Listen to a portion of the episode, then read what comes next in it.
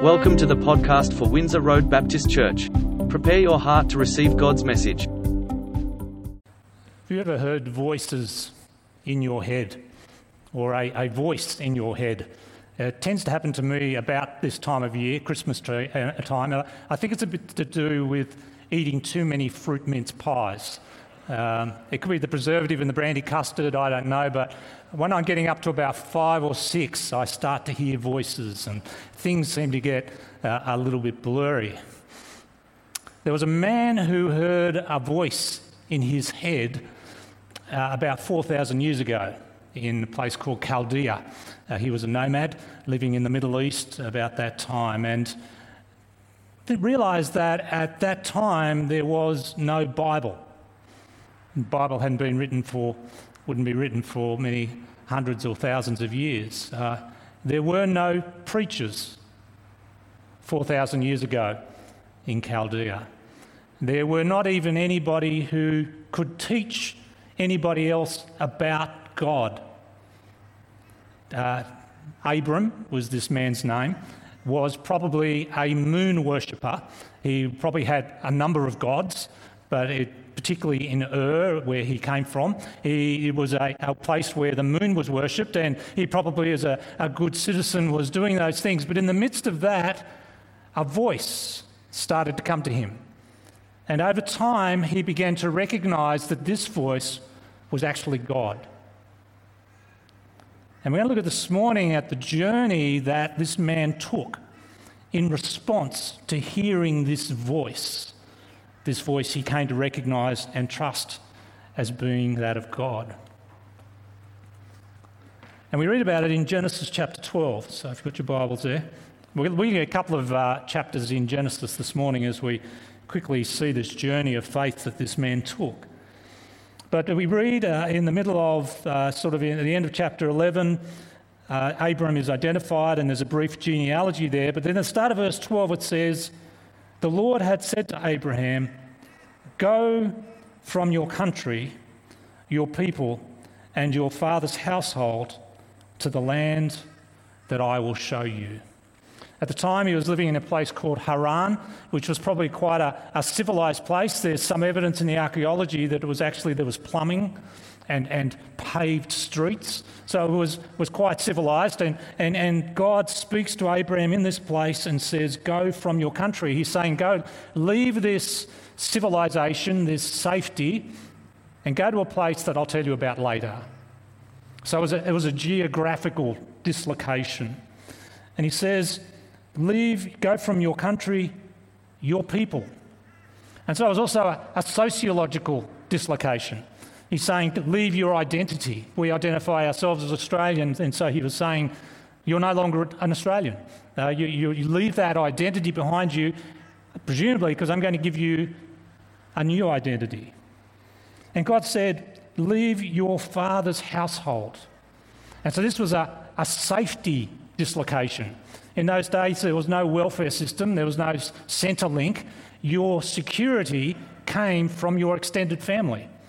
And God says, I want you to leave where you live, I want you to leave your people, I want you to leave your security and go to a place that I will tell you about later.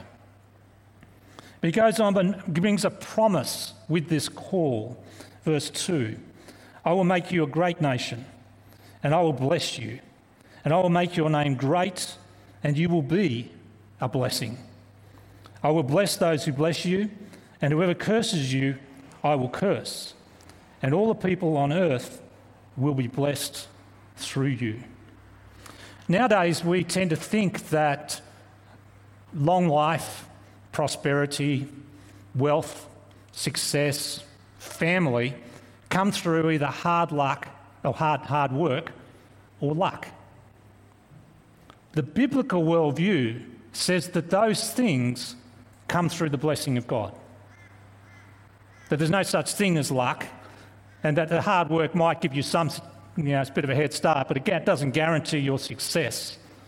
What guarantees your prosperity, your peace, your health, your longevity, your family is the blessing of God.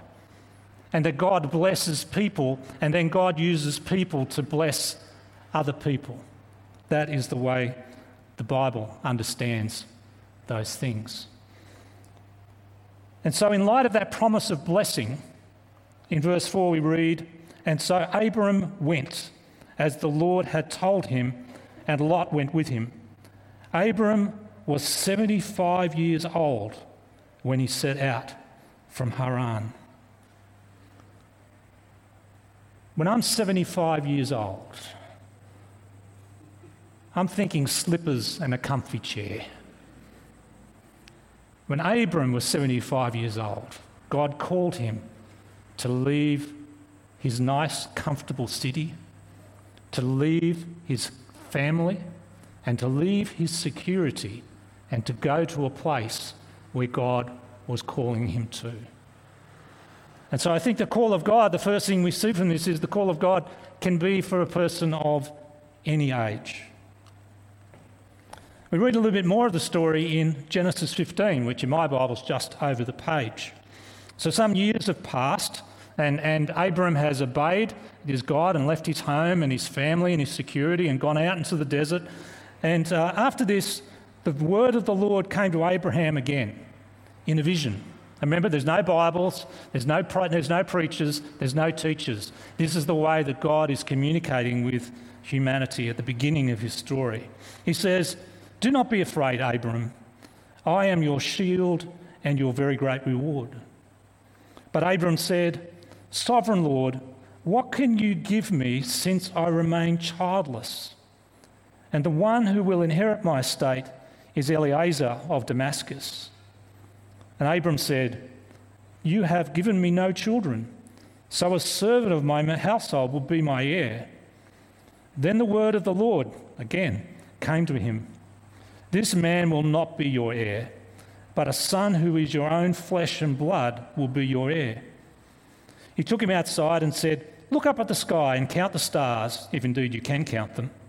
Then he said, "So shall your offspring be."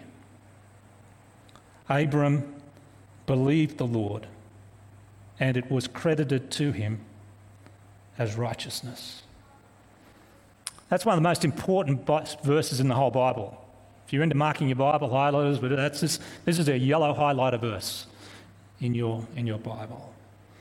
Abraham believed the Lord. Now, when the Bible talks about belief, it's not talking about an idea. It's not talking about a set of doctrines. Sometimes people talk about being believers, and all it is that they know certain things or they believe certain things to be true. That's not what the Bible, when the word Bible uses belief, the word it's talking about is probably closer to trust, or definitely to include the idea of acting in some way on the basis of what you believe. And Abram didn't just assent that, oh yes, there is a God. He acted as though there was a God. He put his belief into action and went with it. There's an old story which illustrates the difference between belief and trust. There was once a tightrope walker named Blondin, and he pulled up a tightrope across the top of the Niagara Falls and told everybody he was going to push a wheelbarrow across the tightrope, across the top of the Niagara Falls. And the journalists were there, and one of the journalists came up to him and was asking him some questions, and Blondin pushed back and finally said, "I've got a question for you. Do you believe that I can push this wheelbarrow on a tightrope across the top of Niagara Falls?" And the journalist thought for a moment and went, "Yeah, I believe you can." And then Blondin said, "Okay then, get into the wheelbarrow." And that illustrates the difference between believing something and trusting something. And the word in the Bible is not the belief of, I believe you can get across Niagara Falls on a wheelbarrow. The belief in the Bible is, I'm getting into the wheelbarrow. I'm trusting God. I am trusting God's word to be true. And that's the faith that Abraham has. And the incredible thing is that faith is credited, calculated, estimated to be righteousness in God's eyes. Now, Abraham was far from righteous. When you read through the book of Genesis, he makes lots of bad mistakes. He makes the same mistake over and over again. Does that remind you of anybody? He's not righteous, but because he had faith in the unseen God, that faith was credited to him as righteousness. And when God looked at him, he saw a righteous man with whom God could have a relationship. Next few chapters in the story from chapters 15, 16, 17, tell a story. It's a sad story. One of the first mistakes, or one of the mistakes that we read about in Abraham's life, is that God has said to him, trust me, I'm going to give you a son who will be your heir. But after a couple of years of waiting, Abraham's faith gives out, and he instead takes the handmaiden of his wife and conceives a son named Ishmael. And then there's this whole tragic situation where Abram, because of the tensions in the family, is forced to send this poor woman out into the desert with her son, presumably to die. God comes in and rescues Hagar and Ishmael, but it's a mess. And it's a sign of, it's Abraham being unrighteous, but still trusting eventually and having that righteousness credited to him. His faith credited him as righteousness. And then the joy of the birth of Isaac in chapter 21. So in her 90s, Abraham's wife gives birth, Sarah gives birth to a son. And we've just had our first grandchild. So lots of joy in our family. But imagine the joy in the camp of Abraham when a woman in her 90s gives birth to a child. And you can imagine how treasured that child was and how celebrated in this extended family an heir to Abraham was. But then in chapter 22, which is our main focus this morning, and if the Bible has a soundtrack, this is the part where it goes, dun dun. Sometime after that, God tested Abram. The word tested there carries with it the idea of testing the value of something. So it's not like an examination, it's a proving of the value of something. And so God wanted to prove the value of Abraham's faith. And so we read in chapter 22. Sometime later, God tested Abram. He said to him, "Abram, here I am," he replied. Then God said, "Take your son, your only son, whom you love, Isaac, and go to the region of Moriah. Sacrifice him there as a burnt offering on a mountain I will show you." Take your son. If God had said to Abram, "Take your son and sacrifice him," well, Abram might have been able to chase after Hagar and Ishmael and bring Ishmael back and sacrifice him. But God's very, very, very specific here. Take your son, the son you love, Isaac, just in case there's any doubt, Isaac, and take him and sacrifice him. Now, child sacrifice was relatively common in Canaan at that time. But over the years, Abraham had got to get to know this God who spoke to him out of nowhere. And he'd come to trust this God who spoke to him out of nowhere. And I reckon this would have been right out of character. That Abraham would have been going, this is not the God I thought I knew who would ask me to sacrifice my son. But Abraham obeys. It says in verse 3, "Early the next morning, Abraham got up and loaded his donkey." Some of the commentators, when they read that bit, early the next morning, they put, "Abraham, full of faith, rose early in order to fulfill God's will for his life." What a load of rubbish. Abraham got up early because he hadn't slept all night. All night he'd been tossing and saying, "God, why are you asking me to kill my son?" He took with him two of his servants and his son Isaac. When he had cut enough wood for the burnt offering, he set out for the place God had told him about. I reckon there's a little clue in there as well. Abraham is a wealthy man by this point. God had blessed him because of his trust in him, so he was blessed and wealthy. He could have ordered his servants to go and cut the wood, but I think this is all part of the anxiety. Abraham can't sleep. Abraham gets up in the early morning, he gets that axe, and he smashes that timber to pieces, all the time crying, God, why are you asking me to do this? So there was lots of kindling that got loaded on the donkey that morning. Verse 6, Abraham took the wood for the burnt offering and he placed it. Back to verse 4. Go back to verse 3. Early the next morning, Abraham got up, loaded his donkey. He took with him his two servants and his son Isaac. When he had cut enough wood for the burnt offering, he set it out for the place that God had told him. On the third day. So it wasn't just pop across the river and sacrifice your son. That would have been bad enough, wouldn't it, to be able to have to walk with your son to sacrifice him somewhere. 3 days. 3 days of agony. You know, you've seen the movie The Green Mile. That's about the fact that there's a mile between where the condemned prisoners had their cells to the execution room. The Green Mile, where they would walk knowing that execution awaited them. Well, this is a 3-day Green Mile as Abraham walks with his son as he knows he's going to kill him. He said to the servants, stay here with the donkey while I and the boy go over there. We will worship and then we will come back to you. Why didn't Abraham want the servants to go with him? Because they knew they might try and stop him from doing what he knew he was going to do. Abraham took the wood for the burnt offering and placed it on his son Isaac, and he himself carried the fire and the knife.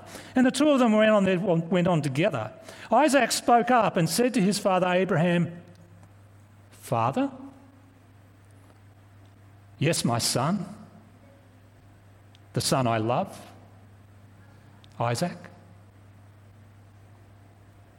The fire and the wood are here, Isaac said, but where is the lamb for the burnt offering? Good question. Abraham answered, God himself will provide the lamb for the burnt offering, my son, I hope. And the two of them went on together. When they reached the place that God had told him about, Abraham built an altar there and arranged the wood on it. He bound his son Isaac and laid him on the altar on top of the wood. Then he reached out his hand and took the knife to slay his son. But the angel of the Lord called out to him from heaven, Abraham, Abraham, here I am, he replied. Do not lay a hand on the boy, he said. Do not do anything to him. Now I know that you fear God, because you have not withheld from me your son, your only son. Abraham looked up, and there in the thicket he saw a ram caught by its horns. He went over and took the ram and sacrificed it as a burnt offering instead of his son. So Abraham called that place, the Lord will provide.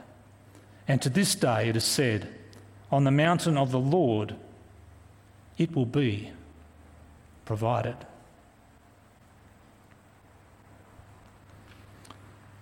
The three great faiths of the world, Judaism, Christianity, and Islam, all trace their roots back to this Chaldean nomad who first heard the voice of the invisible God and trusted him.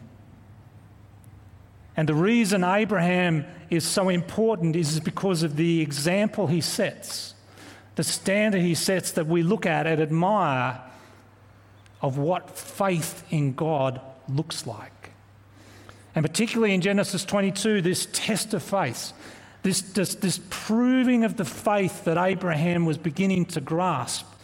Would he trust in the invisible God, or would he trust in the tangible reality of his Son? Would he trust in the giver of the gift, or would he trust in the gift itself? Would he trust God even when it seemed that God was working against him? And the answer was, incredibly, this great man of God who we stand in the tradition of trusted God in that circumstance. And so we who also trust in this unseen God who speaks to us walk in the footsteps of Abraham, the first man of faith. But the context of this event in Genesis 22 is also very important. You might remember that Abraham was sent to a place called Mount Moriah, which is in the Judean highlands. And it's actually one of three hills that are in parallel with one another. Mount Zion, Mount Moriah, and Mount of Olives are three parallel hills. And in the period after Abraham, a city was built there. And the city's name is Jerusalem, one of the oldest cities in the world, which still exists there. And over time, that city became the capital of Israel. And in 2 Chronicles 3, chapter verse 1, we read that Solomon, David's great son, built a temple to the Lord in the middle of Jerusalem, and he actually built the Holy of Holy place right on top of Mount Moriah, the place where Abraham had offered Isaac as a sacrifice. And so in those days, the temple was there, and you would go into the temple, and you go through the curtain and through the holy area, and then into the Holy of Holy areas where the priest went once a year, and you would walk in there, and there was the top of Mount Moriah with the Ark of the Covenant, the place of mercy, the place of atonement, sitting on top of Mount Moriah. Another 1,000 years later, another son followed his father to Mount Moriah.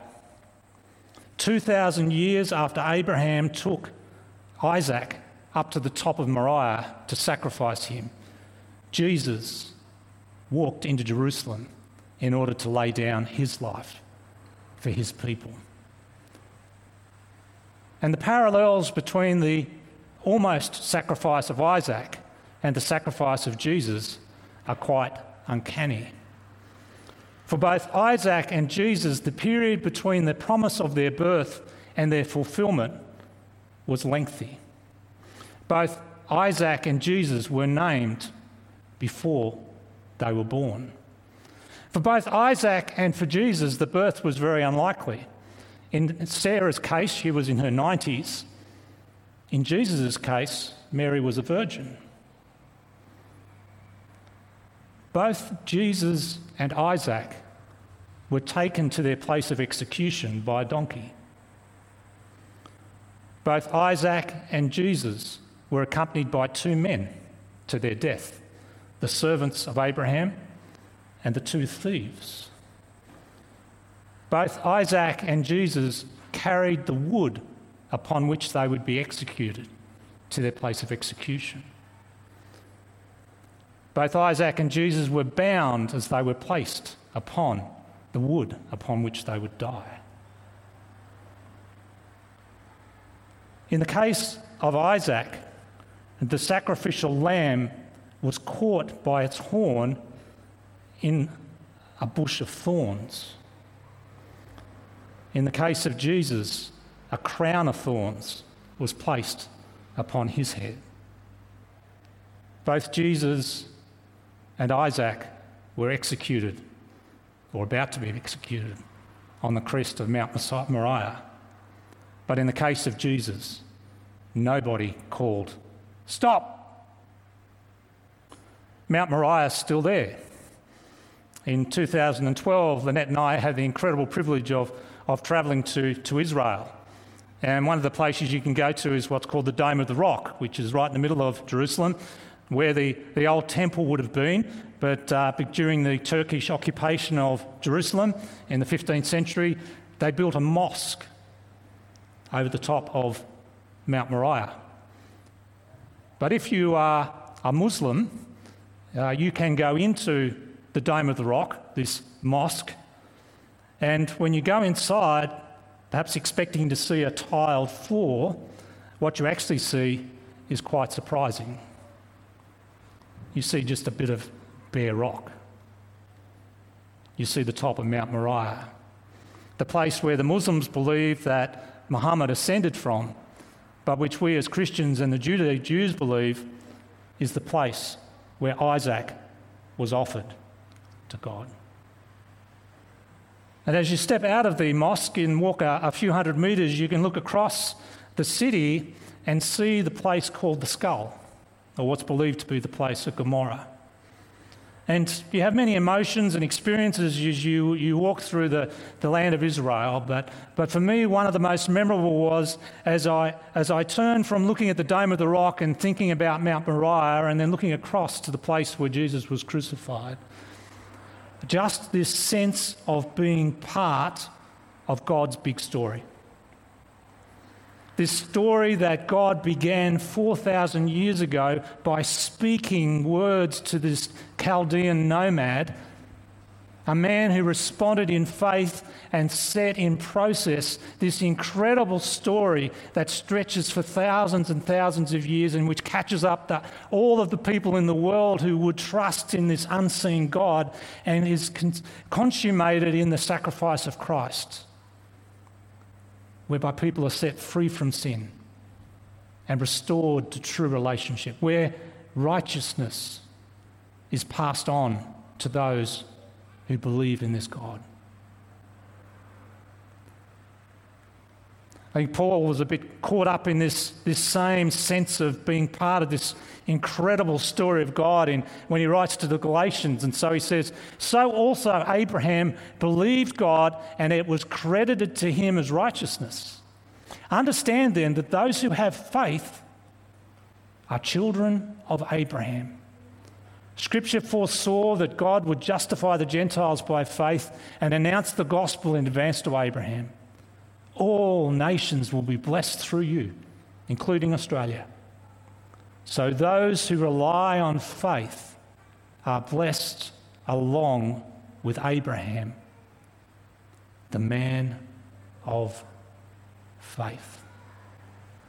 As we stand at the beginning of 2022 and look forward and perhaps are setting some, as the video suggested, setting some goals and some priorities for the year ahead, many of us will be looking to hear the voice of God. And like Abraham, we'll be saying, "Yeah, God, speak. Oh, God, I want to hear you." And we might not hear voices in our head, particularly if we stay away from the fruit mince pies, but we do have the Word of God. And we have mentors and we have teachers and we have people who will help us to be able to hear God's voice as we look forward. But mainly the message that God will have for you this year is trust in me. Trust in me like Abraham trusts in me. And it could be that you have to come to the point of trusting in God for your salvation. It could be that you have been trying to save yourself through your own efforts. And the first and most important thing you can do as a follower of Abraham is to trust in God for your salvation.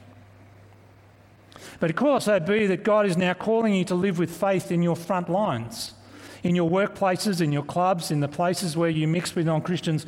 God is calling you to trust in him, the way that Abraham trusted in him in walking out into the unknown.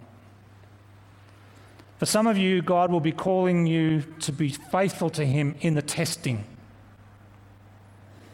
It may be you're already in that experiencing of testing, those 3 days of hell, walking to Mount Moriah. But more than likely, during 2022, you will have another time of testing. God will be asking you to demonstrate to yourself the value of your faith, the genuineness of your faith, the reliability, the trustworthiness of your faith. And he will put you to the test. And he'll be wanting you to trust him, just like Abraham trusted him. There's a little kid's song, which I think has a lot of profound theology in it. Father Abraham has many sons. Many sons has Father Abraham.